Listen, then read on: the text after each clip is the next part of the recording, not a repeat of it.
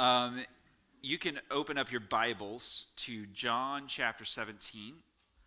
John chapter 17, and uh, we are talking about prayer. Have been. Uh, we did. Uh, we talked about it a little bit last week. We are going to uh, look at Jesus as he is being an example for us in prayer. But uh, as we get into it, I want to present a concept, a principle to you, and that is this: in challenging moments I need someone else to pray for me. In challenging moments, thank you so much, Joel. Appreciate that. In challenging moments, I need someone else to pray for me. So, you know, like that's not super profound, right? Like you that you get that, right? That's not hard to understand. On the surface, that makes sense, right? So, uh, so it's true that when I face a need that actually my first thing that I need is prayer. Right? Like that that is objectively true. That that actually the resolution to the need is not the first thing that I need. The first thing that I need actually is prayer when I face a need. It's also true that when I face a need, that the spiritual support of my brothers and sisters is crucial for me in the midst of that need. Right? That's also objectively true, right? Those are things that make sense to us. And so, in a sense, like this statement is obvious. In challenging moments, yes, we of course we need someone else to pray for us. But I'd like you to go down with me uh, kind of another layer into this. Because this statement means something a little deeper than that. What it means is that in challenging moments, it is not enough that I pray for myself. It is not, in, in my most challenging moments, it is not enough that I pray for myself. In challenging moments, my own prayer for what I am facing will be inadequate.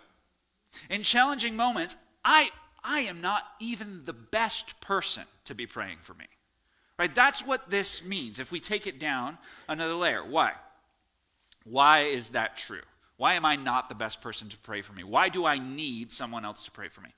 Well, first, I, I, want to assure you that this is not a matter of volume or number, right? So, so like more people praying is always a good thing, but it's not like God is sitting up there going, "Oh, if we would have gotten that request out to like ten more people, right, then uh, then things would have been different, right? That's not what's going on, right? So, so why could this be? Well, it does it does give people a chance to empathize with and understand my experience. Right? So in my asking for prayer, my asking for prayer is actually a benefit to the person that I ask for prayer from because it gives us a chance to strengthen our relationship, right? And I don't want to downplay that significance. There's an opportunity for authenticity to be expressed in relationship. But that only explains why it's better for me to ask for prayer for someone. It doesn't actually explain why I need to ask for prayer from someone. So, why? Why does it matter? Here's why it's a matter of perspective. In challenging moments, I need someone else to pray for me. And I'm actually not the best person to pray for me, someone else is. Because do you know what I can't see? Do you know what perspective I don't have in a challenging moment? Literally, a perspective related to anything else besides the challenge. Right? Like, I cannot see beyond the challenge that I'm facing.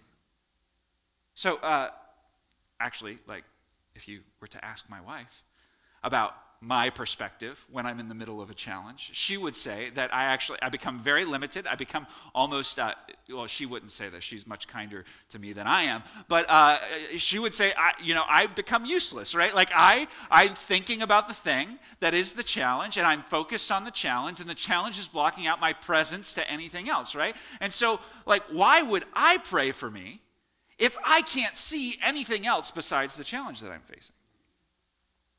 So, what is prayer?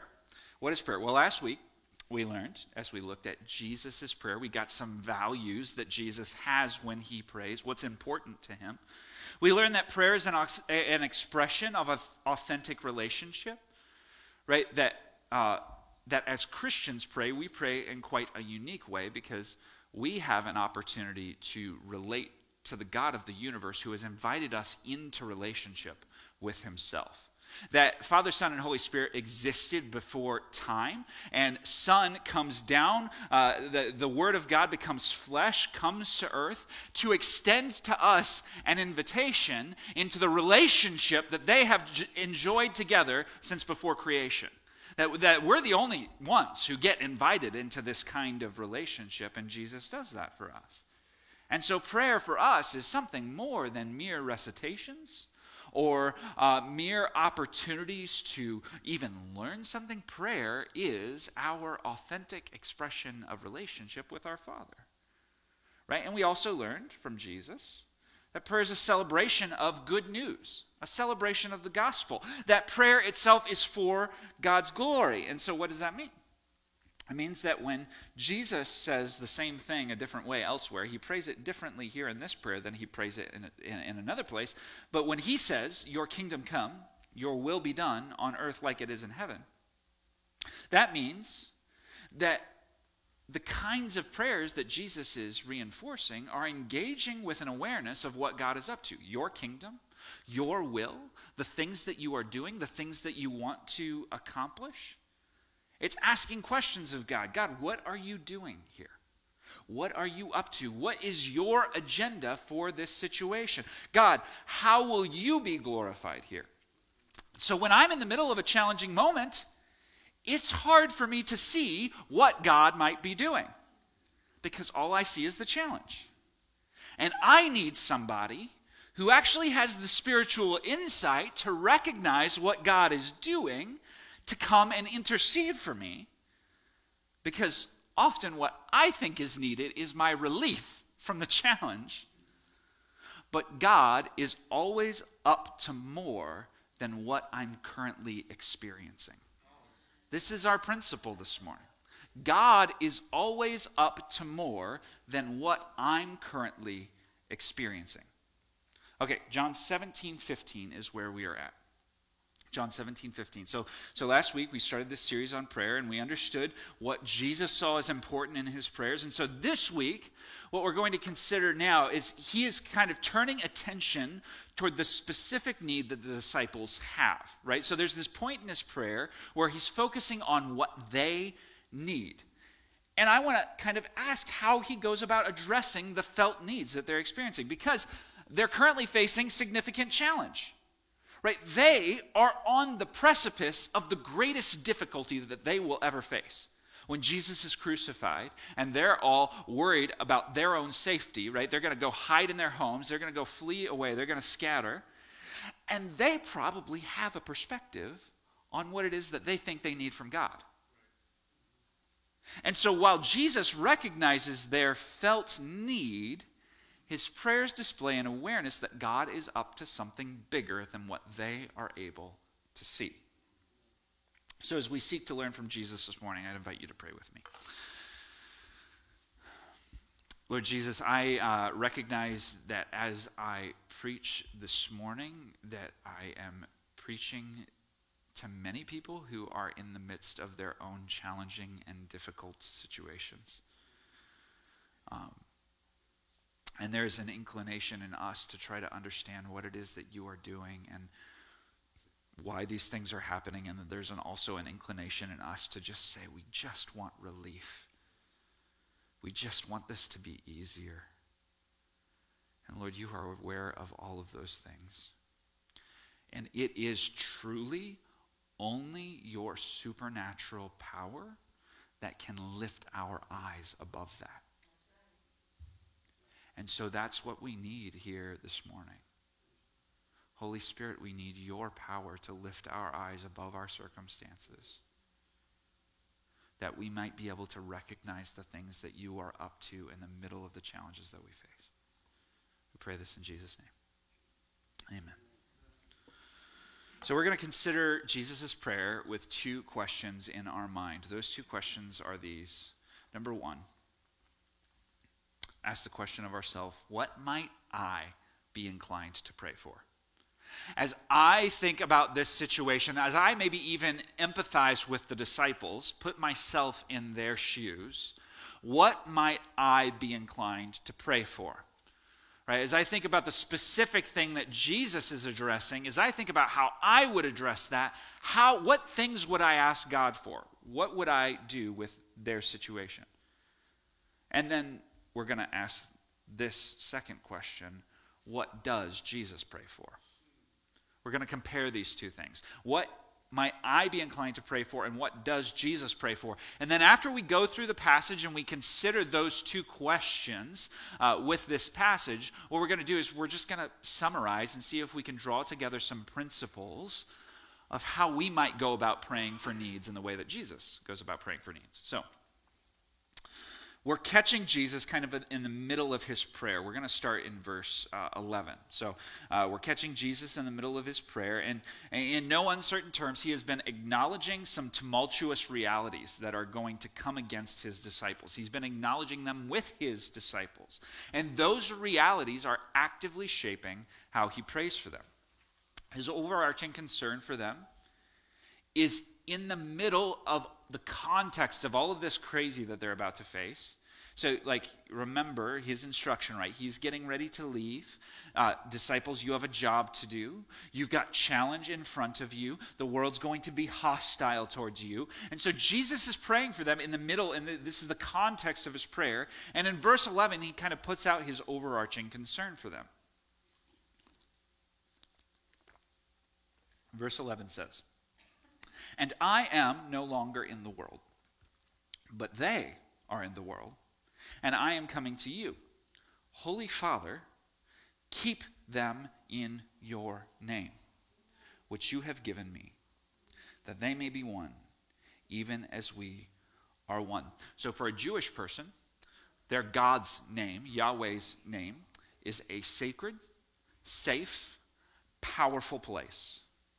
His name, if you look at the Old Testament, the name of God is spoken almost as its own entity, right? Like it is a, a, character of the Bible as we look at the name of God. And the name of God is powerful. He, like, it's God's identity, right? It's God stating who He is, it's God's way of making Himself known. And so uh, when He says, keep them in your name, He's saying, keep them associated with you whose name is I am. Right? Keep them associated with the uncaused cause. Keep them associated with the source of all truth. Keep them associated with that which gives meaning to everything else. Right? That's what it means when he says I am. He's, he's essentially saying I am the definer. Right? I am the one who gets to identify and define everything else. Right? So the bottom line that he is concerned with is that they do not abandon the truth that God has revealed to them in Jesus, right? Because Jesus is like the revelation of his name, right? And Jesus is saying, keep them in your name. Don't abandon the truth that they found. And he talks a lot about truth in his prayer as he goes on. So, but look at verse 13 now with me, because there are, there are a multiplicity of ways that he is going to go about praying these things about keeping them in God's name. Right? There's a, a bunch of different strategies that he has for the thing, the ways that he's going to engage prayer. So, verse 13. But now I am coming to you, and these things I speak in the world that they may have my joy fulfilled in themselves. So, these things are the things that they have come to believe. These are the truth, right? The truth that they have seen revealed in Jesus. These things include the very words that he's praying out of his mouth right now. He essentially says, I'm speaking truth in the midst of the incredible challenge that they're facing, on the eve of what will be the greatest difficulty that they've ever faced. And so uh, let's process the first of our questions. What might I be inclined to pray for? I might pray for comfort and ease. Right? If I know what I'm on the eve of, if I know the difficulty that I am facing, I might pray for comfort and ease. If I know things are going to be hard, that I'm going to want opportunity for relief. If I'm looking at my own difficult situation, I want the difficulty to end. That's how I'm inclined to pray. What does Jesus pray for? Jesus prays for joy. He's been speaking to them about joy frequently. Like, imagine, you know, they're in the evening, right? So this is like two or three hours that we're talking. This conversation has been going, going on. Uh, the topic of joy has been coming up frequently as he's been speaking. And, and that joy is strange because it is the joy that he is talking about is in the context of all this difficulty that they'll be facing. So it's worth asking, like, where does joy come from? What causes rejoicing? I want you to imagine with me for a second a person wandering in a desert who has been parched right? They've not been able to find water. Imagine we're maybe like two days and they've just been, uh, you know, drinking, you know, they've run out of water in their canteen or whatever. They can't find water anywhere. Joy is what the person who can't find water in the middle of the desert experiences when they find an oasis. That's what joy is. Right? They get to the oasis and it's like every fiber of their being has been longing for water. Everything that they are has been trying to find water and then finally they get to a place where there is really water. Joy is what a starving person who, who has no food, who has been trying to find food, ha- like joy is what that person finds when they get to a consistent food source. Right? Joy comes from recognizing that a desperate need of yours has been met. Right? So in the context of what Jesus has been saying, what is the desperate need in this world? What is the thing that is lacking in this world? It's truth. Truth. The world is full of lies. It's run. In fact, you hear him pray about keep them from the evil, keep them from the evil one. Right? He's talking in other places about uh, the one who has power over this world. Right? This world is run by the father of lies. And the lies keep us isolated and endanger our souls. The lies turn us inward on ourselves, and there is a drought of truth. And this is especially true in our day the multiplicity of things that I could believe about myself and about the world is endless. Right, we, uh, I've been thinking a lot about the internet and its function over the last few days and what it's done for us. And uh, as I've listened to different people process the internet, the internet is essentially an amplifier right? It's an amp, is you know so like don't think of it as a good or a bad. It's just amplifying what already exists. And if the multiplicity of what already exists is lies, then it takes each lie, each individual lie, and amplifies it and makes that lie louder, right? So so it's especially true for us that there are uh, an endless series of things that we could choose to believe about ourselves and about the world. And Jesus prays for them, and he says, Let them be like the man in the desert who found the oasis. Let them be aware of their desperation for truth so that they might always find themselves full of rejoicing in having found the truth. Right? That's like the point. They might always find themselves rejoicing because they have found the truth. Joy keeps the prisoner singing hymns when the prisoner is imprisoned. Joy keeps the martyr sharing the gospel when they're actively dying for the thing that they believe. Right? Their situation is not happy or comfortable, but they sing and speak in the middle of terrible situations because they know they've found something that they have been looking for and could not find anywhere else. And it's the only thing that matters. So Nehemiah 8.10 says this. Uh, there's this sharing. Uh, they're, they're celebrating that Israel has been uh, rebuilt, that the walls of Israel has been rebuilt. And what has just happened is that the whole congregation of Israel, uh, there has been a drought of truth in Israel. Uh, they have not read the law. They have not practiced their faith together in a very long time. And for the first time now, Israel is getting back together after their exile. They're coming into Jerusalem, and the law is going to be read. And after the law is read, they're miserable because they recognize how far they've fallen short. Uh, what God's expectations were, and how much, uh, not just their fathers before them, but how much they themselves have fallen short of what God has expected of them and it, it's causing them a lot of turmoil. And so this is the instruction given to them because they're on a day, they're getting ready to step into a day of celebration, Israel is. And this is the instruction that is given to them. It says, Go your way. You know, they have this calendar, and the, the calendar gives these various feast days, and, and they're in the middle of a feast day. And this day is supposed to be a day of celebration. That's the day that they're on. So this is the instruction. It says, Go your way, Eat the fat, drink sweet wine, and send portions to anyone who has nothing ready. For this day is holy to our Lord. And do not be grieved, for the joy of the Lord is your strength. Right? He is telling you this is the special day that He has set aside. This is the day for celebrating and rejoicing. So you are free to celebrate and rejoice. You know why? Because He's the one who created everything and He said to go ahead and do it. And so you can do it and you don't have to feel bad about the wrong that was done. There will be a chance for you to repent and confess and all of that stuff. And that is coming. But right now, celebrate. You know why? Because He's your God, right? He has you. You don't have to worry about it. Rejoice.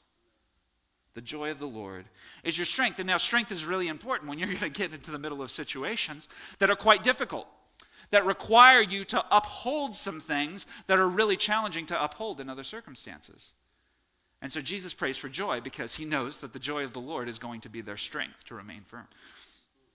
Verse 14 I have given them your word, and the world has hated them because they are not of the world, just as I am not of the world. So Jesus has told them, uh, the world will hate you and persecute you, just like the world has hated me and persecuted me. So you are still going to go and love your neighbor, but your neighbor will hate your message, and as a result, they will hate you. And especially in the last two hours, as Jesus has been talking with them, he's been clarifying the intensity of the things that they're going to face, what they should expect. And so if you hear about this, that they will exclude you from society, that when you run, that they will in fact pursue you and hunt you, that they will force you out of your homes, that they will take away your livelihood, what are you most likely to pray for? Escape. Lord, deliver me. He is the deliverer, after all. Right? Take me out of this situation. Give me safety. Lord, get me away from the people who want to do this to me. But verse 15 says this I do not ask that you take them out of the world, but that you keep them from the evil one. Right, so while I might pray for physical safety, Jesus prays for spiritual safety. Jesus recognizes that the real threat to them is not what can happen to the body, but what can happen to the soul. Because when the heat is turned up, that is when Satan is roaring the loudest. Right? He's tempting them the most. And in fact, Jesus knows this because it's what he experienced. He goes out to the desert and fasts for 40 days right? And he experiences the temptation of the devil as he is fasting. And what is the devil trying to get him to do? Right? Because this is the moment when he's vulnerable. What is the devil trying to get him to do? What is he tempting Jesus to do? He's tempting Jesus to forsake truth, right? To step away from the truth that he knows. Right? And, so Jesus knows that he's going to do the very same thing to these disciples as the heat gets turned up for them. Right? The point of the temptation is to get them to doubt the reality of what they believe. To get them to say things like, the truth doesn't matter enough to die for. To get them to believe things like, Jesus left you to fend for yourself. It doesn't matter if you abandon him right now. To get them to believe things like, you know what? All of those people, they all believe that your beliefs are false. Right? That must mean they are, right? Jesus knows that temptation will be very strong for them when things are difficult. And so he prays that they would be strong against temptation. And he prays with primary recognition that the battle they are facing is a spiritual battle. Okay, verse 16. They are not of this world, just as I am not of the world. Sanctify them in your truth. Your word is truth. As you sent me into the world, so I have sent them into the world. So, one thing that is clear in what Jesus has said is that things for them are about to change in an incredibly rapid way.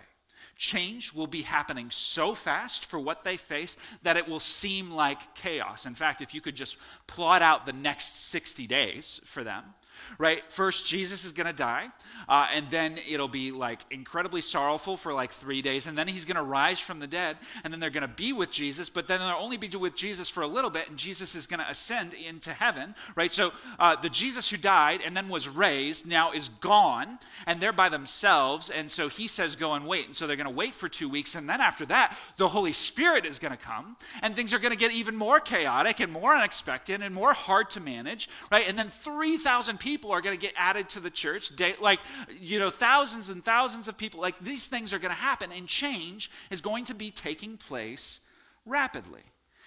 And you know what? It will feel chaotic. And you know what chaos feels like? It's unsettling. It's not enjoyable. Right? There's a lot like there's a lot that is challenging about that kind of chaos. You y'all remember it in the middle of COVID I'm sure you do. It wasn't that long ago. Um, hey, yeah, after about like two or three months, we were all just saying, gosh, you know, it would just be nice for things to return to normal. Right? Like that's what we were saying. We were saying, gosh, it would be so great if things could just get back to normal. Like, if things could just be the way that they are, there's this impulse in us that says, man, what was familiar to us was so much better than what we're facing right now. You know, and, and there were challenges to COVID, and nobody wanted that to stick around. But the impulse in us to say, let things get back to normal, right? I might pray for things to return to normal. That is actually the thing that I could pray for. Jesus. So imagine the disciples now thinking about Jesus. Jesus, you know what? It was easier when you did all the work and we helped, right? That, like, seriously. Like, I was happy just like, like being a servant, like being the second guy, right? While you did everything.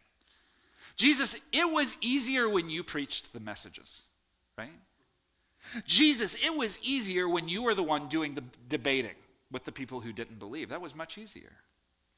Right? For us, we might say things, you know, like, Y'all, it used to be a whole lot easier to do church when people showed up to church on Sunday morning, right? That's objectively true. Church was easier when people used to show up to church on Sunday morning. When people, you know, like the number of people who will walk through the front door of a church, there are statistics on this. It has, dry, like, it's a rapid decline. There are less and less people who are now more willing to walk through the front door of a church on Sunday morning, just like on their own whim. It was much easier when they used to do that. It was easier when people used to let pastors in their homes.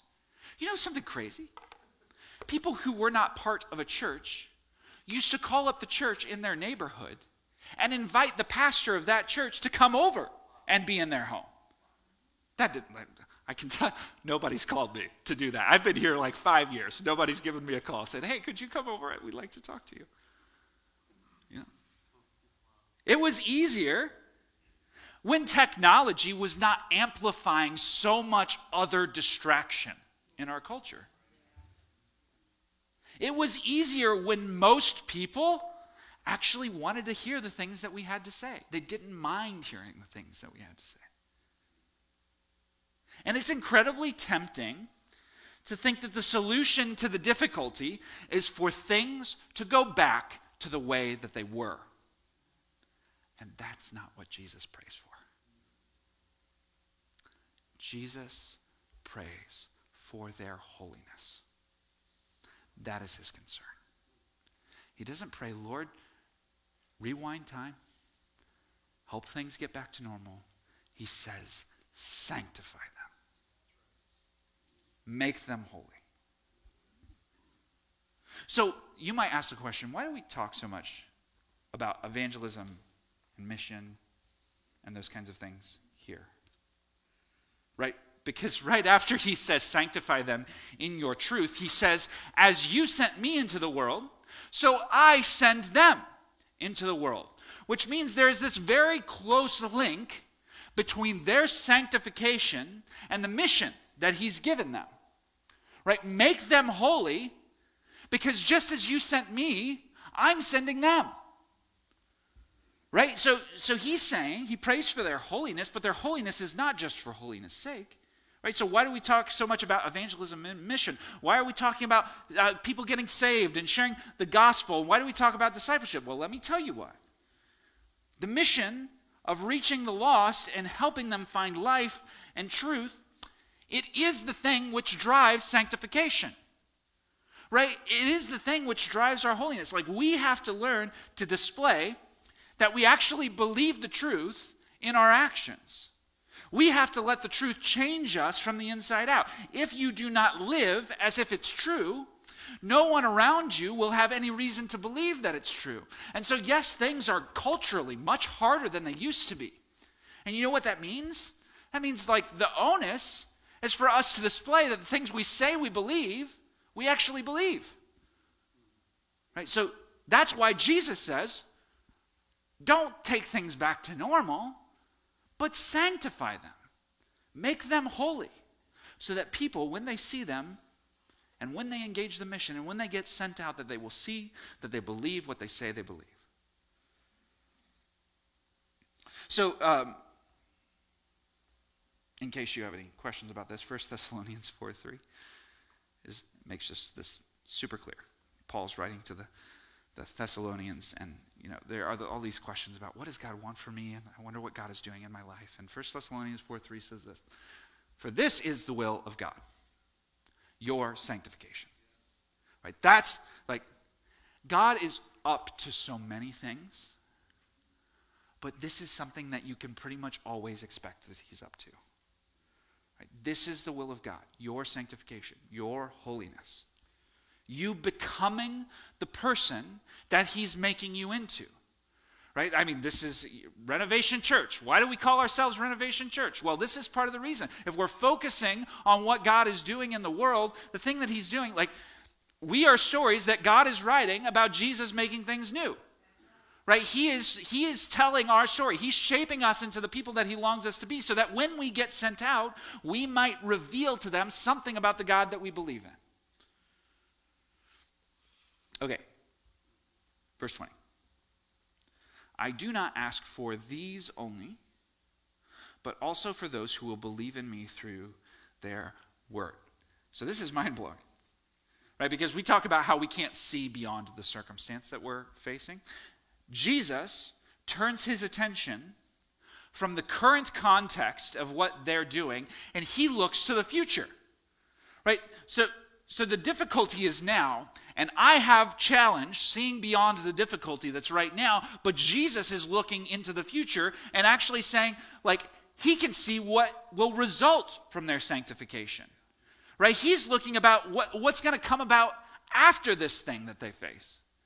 And so we always think that this moment is about this moment. And God is always up to something that is beyond this moment. Right? So I might pray for what's right now, Jesus prays for what lies ahead. 21. That they may all be one. Just as you, Father, are in me, and I in you, that they also may be in us, so that the world may believe that you have sent me. So, if we look at other gospels, one of the things that we happen to know the disciples have been spending their time talking about in this two to three hour conversation that has been taking place. One of the things we know that they've been talking about is the kind of positions that they each will have, the kind of status that they have, what kind of authority will one have over another. And this, this is part of their interactions. And Jesus has been nailing home this point about y'all need to love each other. Right? You need to be in unity with each other. They're asking questions like who's going to be in charge? And right now, so so right now they know that it's Jesus, right? But they're inclined to think in terms of hierarchy. Right? So so so where are the lines of authority at? And you know what? For what it's worth, Jesus does establish some lines of authority. But you know what? He doesn't spend a bunch of his time talking about those things. He doesn't even spend like, you know, a major piece of his time talking about those things, the thing that he spends the majority of his time talking about in relation to them, is their unity. Right? So, so churches have elders and pastors. And the Holy Spirit sends apostles and prophets and evangelists and shepherds and teachers. But as Jesus prays here, his emphasis is not on the, the hierarchy. His emphasis is on their love for each other and their unity. And so, while it's true that some levels of authority are established within the church, the key emphasis of relationship in the church is not the authority. The key emphasis in the church is love and service. Right? In fact, in the same conversation, as he washes the disciples' feet in a different gospel, we read him saying, the, the, the, the, rulers of the Gentiles use their authority to lord it over them. But I am among you as the one who serves. Right? And Jesus is the one who's most in charge out of everybody. He's showing himself to be a servant. What he's saying is no matter what the lines of authority are, you all exist to serve and love one another. Be unified. Right? So so, anyone in authority is first and foremost to see themselves as a servant. Mutual submission, you see this concept of mutual submission in the book of Ephesians, right? That, that this, this idea that we are to submit one to another is kind of in the base operating system of every person who is in the body of Christ, because unity in truth is actually the highest value. Right? So, I might pray for roles to be clarified. before I go much further, if we could just talk about um, the destructive things that have happened in the church at large over the last 20 years, the, the, the things that have been um, you, you, churches falling apart and things, very public things written in newspapers and that kind of stuff that everybody can see, right? That, that doesn't do this thing that Jesus prays, where he says, you know, let them be unified so that the world may see that you sent me, right? So, so all of that stuff has been happening. And it's not surprising to me that, like, the primary thing that it's happening around is the issue of authority and the issue of who is in what position and, and how highly that position is held and to what, uh, you know, degree and all of that stuff. So, right, I might pray for roles to be clarified, that the right people would be in the right places and that the right roles of authority are followed. But Jesus prays for unity here. That's his focus, that's his emphasis. Okay, so so that's the gist of how Jesus addresses the need. He summarizes his prayer at the end, and we can look at that. But, but right now, I think what I want to do is I just want to draw out some principles for us. So remember, God is always up to more than what I'm currently experiencing. Another way that I've heard it said uh, is that this thing that you're facing right now is actually not about this thing, it's about something else. Right? We think that God is up to one thing. And this is, I mean, so God is God. He's much bigger than we can imagine, right? But, but because when we're doing one thing, it's usually about the one thing that we're doing, we don't realize that when God is doing one thing, He's actually doing like a hundred things at the same time, right? And so we need a spirit of openness when we pray to see what God is actually doing in and around us. So, after observing Jesus, I want to give us some really practical um, principles for us as we pray for others so that we can learn to pray God's will, because that's what He's really doing. He's praying, Your kingdom come, Your will be done on earth here in heaven, right? He's, he's getting a little more specific about it. But we need to learn to pray God's will like Jesus prayed God's will. So, how to pray God's will for someone. As I put this, uh, this word up here, the, you know, these words, how to pray God's will for someone, uh, that makes this concept sound much more simple than it is. It is not as simple as the title would uh, kind of indicate. Right? So rather than this being a recipe, and that, that once you've completed all the steps, you're now done, right? You've, you've accomplished this. Instead, they are principles that you apply, and the more you apply them, the better you become at recognizing and reinforcing what God is up to in prayer. Right? So that's how this works. So, number one, the first thing you're going to do is you're going to name the felt need. name the felt need. In fact, this is one of the most powerful and important things you can do. Right? Because the person that you're praying for should be able to hear that you understand their situation. Right? So, so Jesus, as he prays, he is very aware of what the disciples are experiencing. And you can hear it as he prays. And then, you know, he's interacting with their experience in different ways. But when he says, Father, don't take them out of the world, he thinks, he says that because he recognizes they're inclined to think the best thing for me is if I were not in the world, right? If I didn't have to face this thing. Right? So, so be able to name the felt need, right? This is a, a place of empathy. But then the other thing that this does for the person that you're praying for, as you name the thing that they're experiencing and you are speaking to God about it, it helps them to realize, like, God is drawing near to me in my situation. Right? So name the felt need. It's a very loving thing for you to do, and it's very important for the person who's being prayed for. Second thing this is something that you might do silently, you might do it out loud, right? But um, take time to ask the Holy Spirit what He's up to. Right?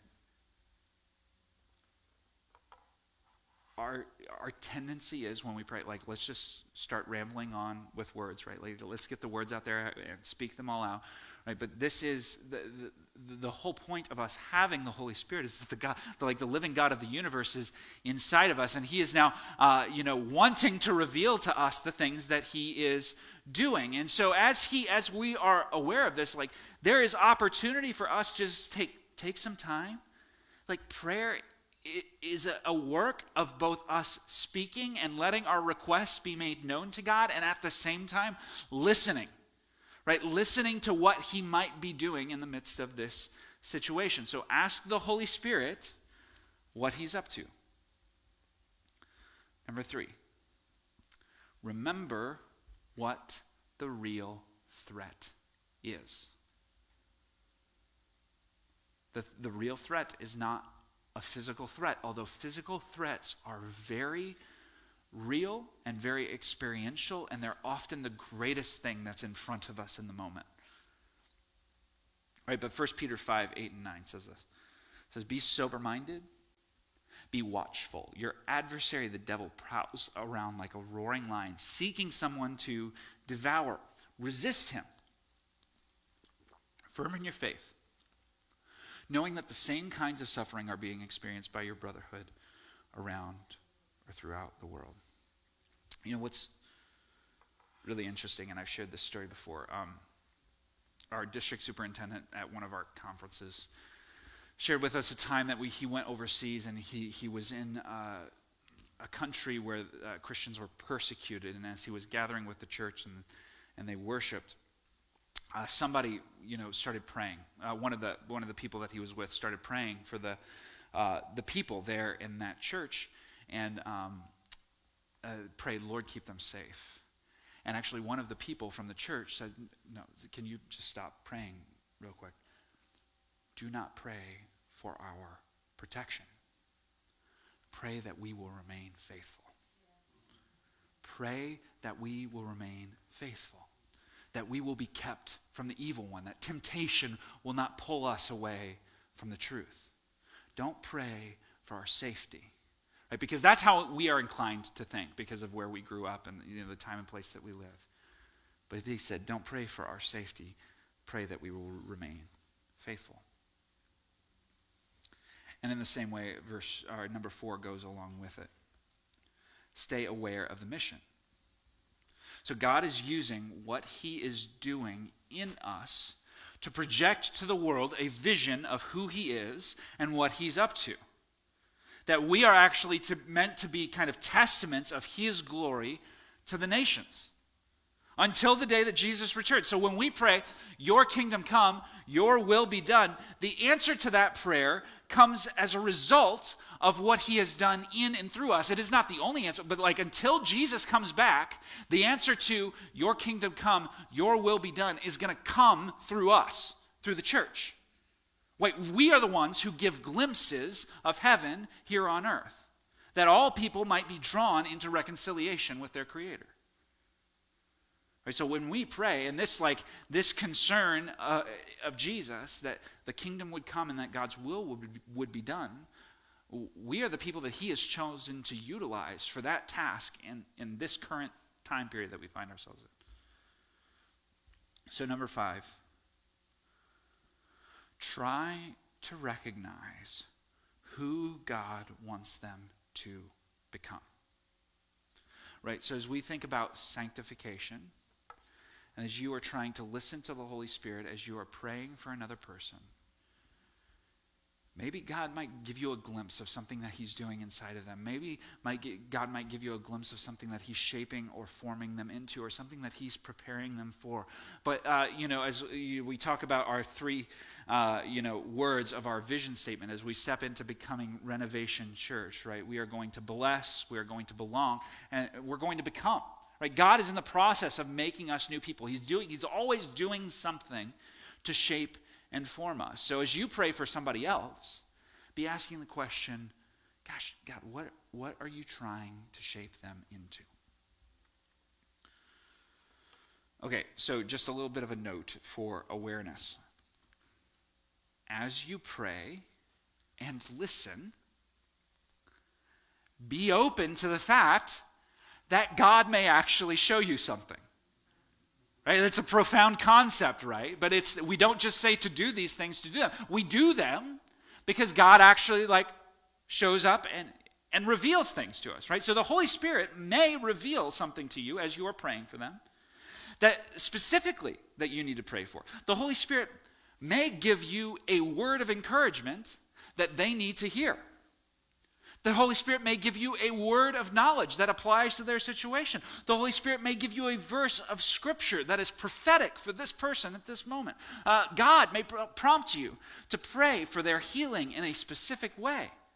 And so say, yeah, I think God is prompting me to pray for this. Is it okay if I pray for this? Right? God may make you aware of a point of particular spiritual need for that person. Say, you know, I don't know if if this is true or not, but like, I think God wants me to pray for this. Should, is this something that you would like prayer for? You know, so you're taking a position of humility, right? But you're also being bold to say, I think God wants me to pray for this, right? And if they say, yes, pray for it, then pray for it, right? So these are things that may actually happen as you are praying for a person and listening to the Holy Spirit for what he wants to do. And so if you are on the receiving end of this kind of prayer, where somebody comes to you and says, Hey, like, I think I have this word for you, or I think I would like to pray this thing for you. I think this is what I, I just invite you to receive those words from your brother or your sister with humility and then test them right? Test those things right? Don't just you know uh, scripture is the only thing that is authoritative in our life. That word is not authoritative in your life. Make sure you test it right if you are a person who gives these things to other people, a word that you got from the Lord, or something you want to share, or something you believe God wants you to pray for, then you give with humility, right? And you be very careful that you're not confusing your own judgments with the voice of the Holy Spirit. Okay, so that's just a, a, special notice. We talk about praying, about listening for what God is up to, about praying God's will. Like there are these really big things that God is always doing, that He is always up to, but there may be more specific ways that the Holy Spirit would prompt you to pray and be open to that. So, prayer is our opportunity to cooperate with what God is doing. At the end of the day, as Jesus prays for his disciples, he is really trying to help, like, he is working together with God because this is what God is up to in their lives. Okay, so what? So what, number one? Uh, warning don't let prayer become a tool for gossip and slander. Um, we don't need to tell Jesus this because he knows this, but we do need to tell us this, right? So, especially when we are praying for someone else's sanctification, it is really easy to let our specific judgments about their situation, and it's really easy to let uh, we, what we assume is going on in their lives, it's really easy to let those things into our prayers. But we need to resist that. We need to keep gossip and slander out of our prayers. Like, I have seen people betray things that were spoken to them in confidence by bringing them up in a prayer meeting. I have seen people disparage the reputation of other people through the vehicle of a prayer meeting. I have seen people allow their personal judgments to influence their prayer request for another person rather than asking God what God what he's up to in that person's life. They let their own judgments influence what they are praying for for that person or requesting for that person. And we need to be kept from the evil one as we pray, just like the person that we're praying for needs to be kept from the evil one. So that's why as you have this big goal of praying what God is up to, praying God's will for that person, you should add another goal. And that goal is that we would preserve the reputation of those for whom we are praying. That should be something that you get excited about doing, is preserving the reputation of the people for whom you're praying. Number two, the Holy Spirit, this is an encouragement for us, church. The Holy Spirit is always praying with us and for us. Right? So you can at least take heart in this very thing. When I said you need someone else to pray for you at the beginning, even when you don't find another brother or sister to pray for you in relation to that thing, the great encouragement that you have is that the Holy Spirit is actively praying the things of God's will for you. Right? So, yes, we are inclined to pray for things like relief and comfort and healing. And the Holy Spirit might be praying something completely different, but we can take comfort that He knows what God is up to. And this is why we can trust when we pray that our prayers are even effective. That even when we are going through pain, that there is still effective prayer taking place on our behalf. Even when we are struggling to see what God is up to, and even when those around us might be struggling to see what God is up to, the Holy Spirit still knows what God is up to, and He, he is still actively praying those things for us. The Spirit that raised Jesus from the dead is praying the prayers that we need. Right? We should take great encouragement from that. Romans 8 26 and 27 says this. Likewise, the Spirit helps us in our weakness. For we do not know what to pray as we ought. But the Spirit Himself intercedes for us with groanings too deep for words. And He who searches hearts knows what is the mind of the Spirit, because the Spirit intercedes for the saints according to the will of God. So, church, take great encouragement at that. And listen to the Spirit. Look for what God is up to because He's always up to much more than the thing that we think He's up to. Would you pray with me, please?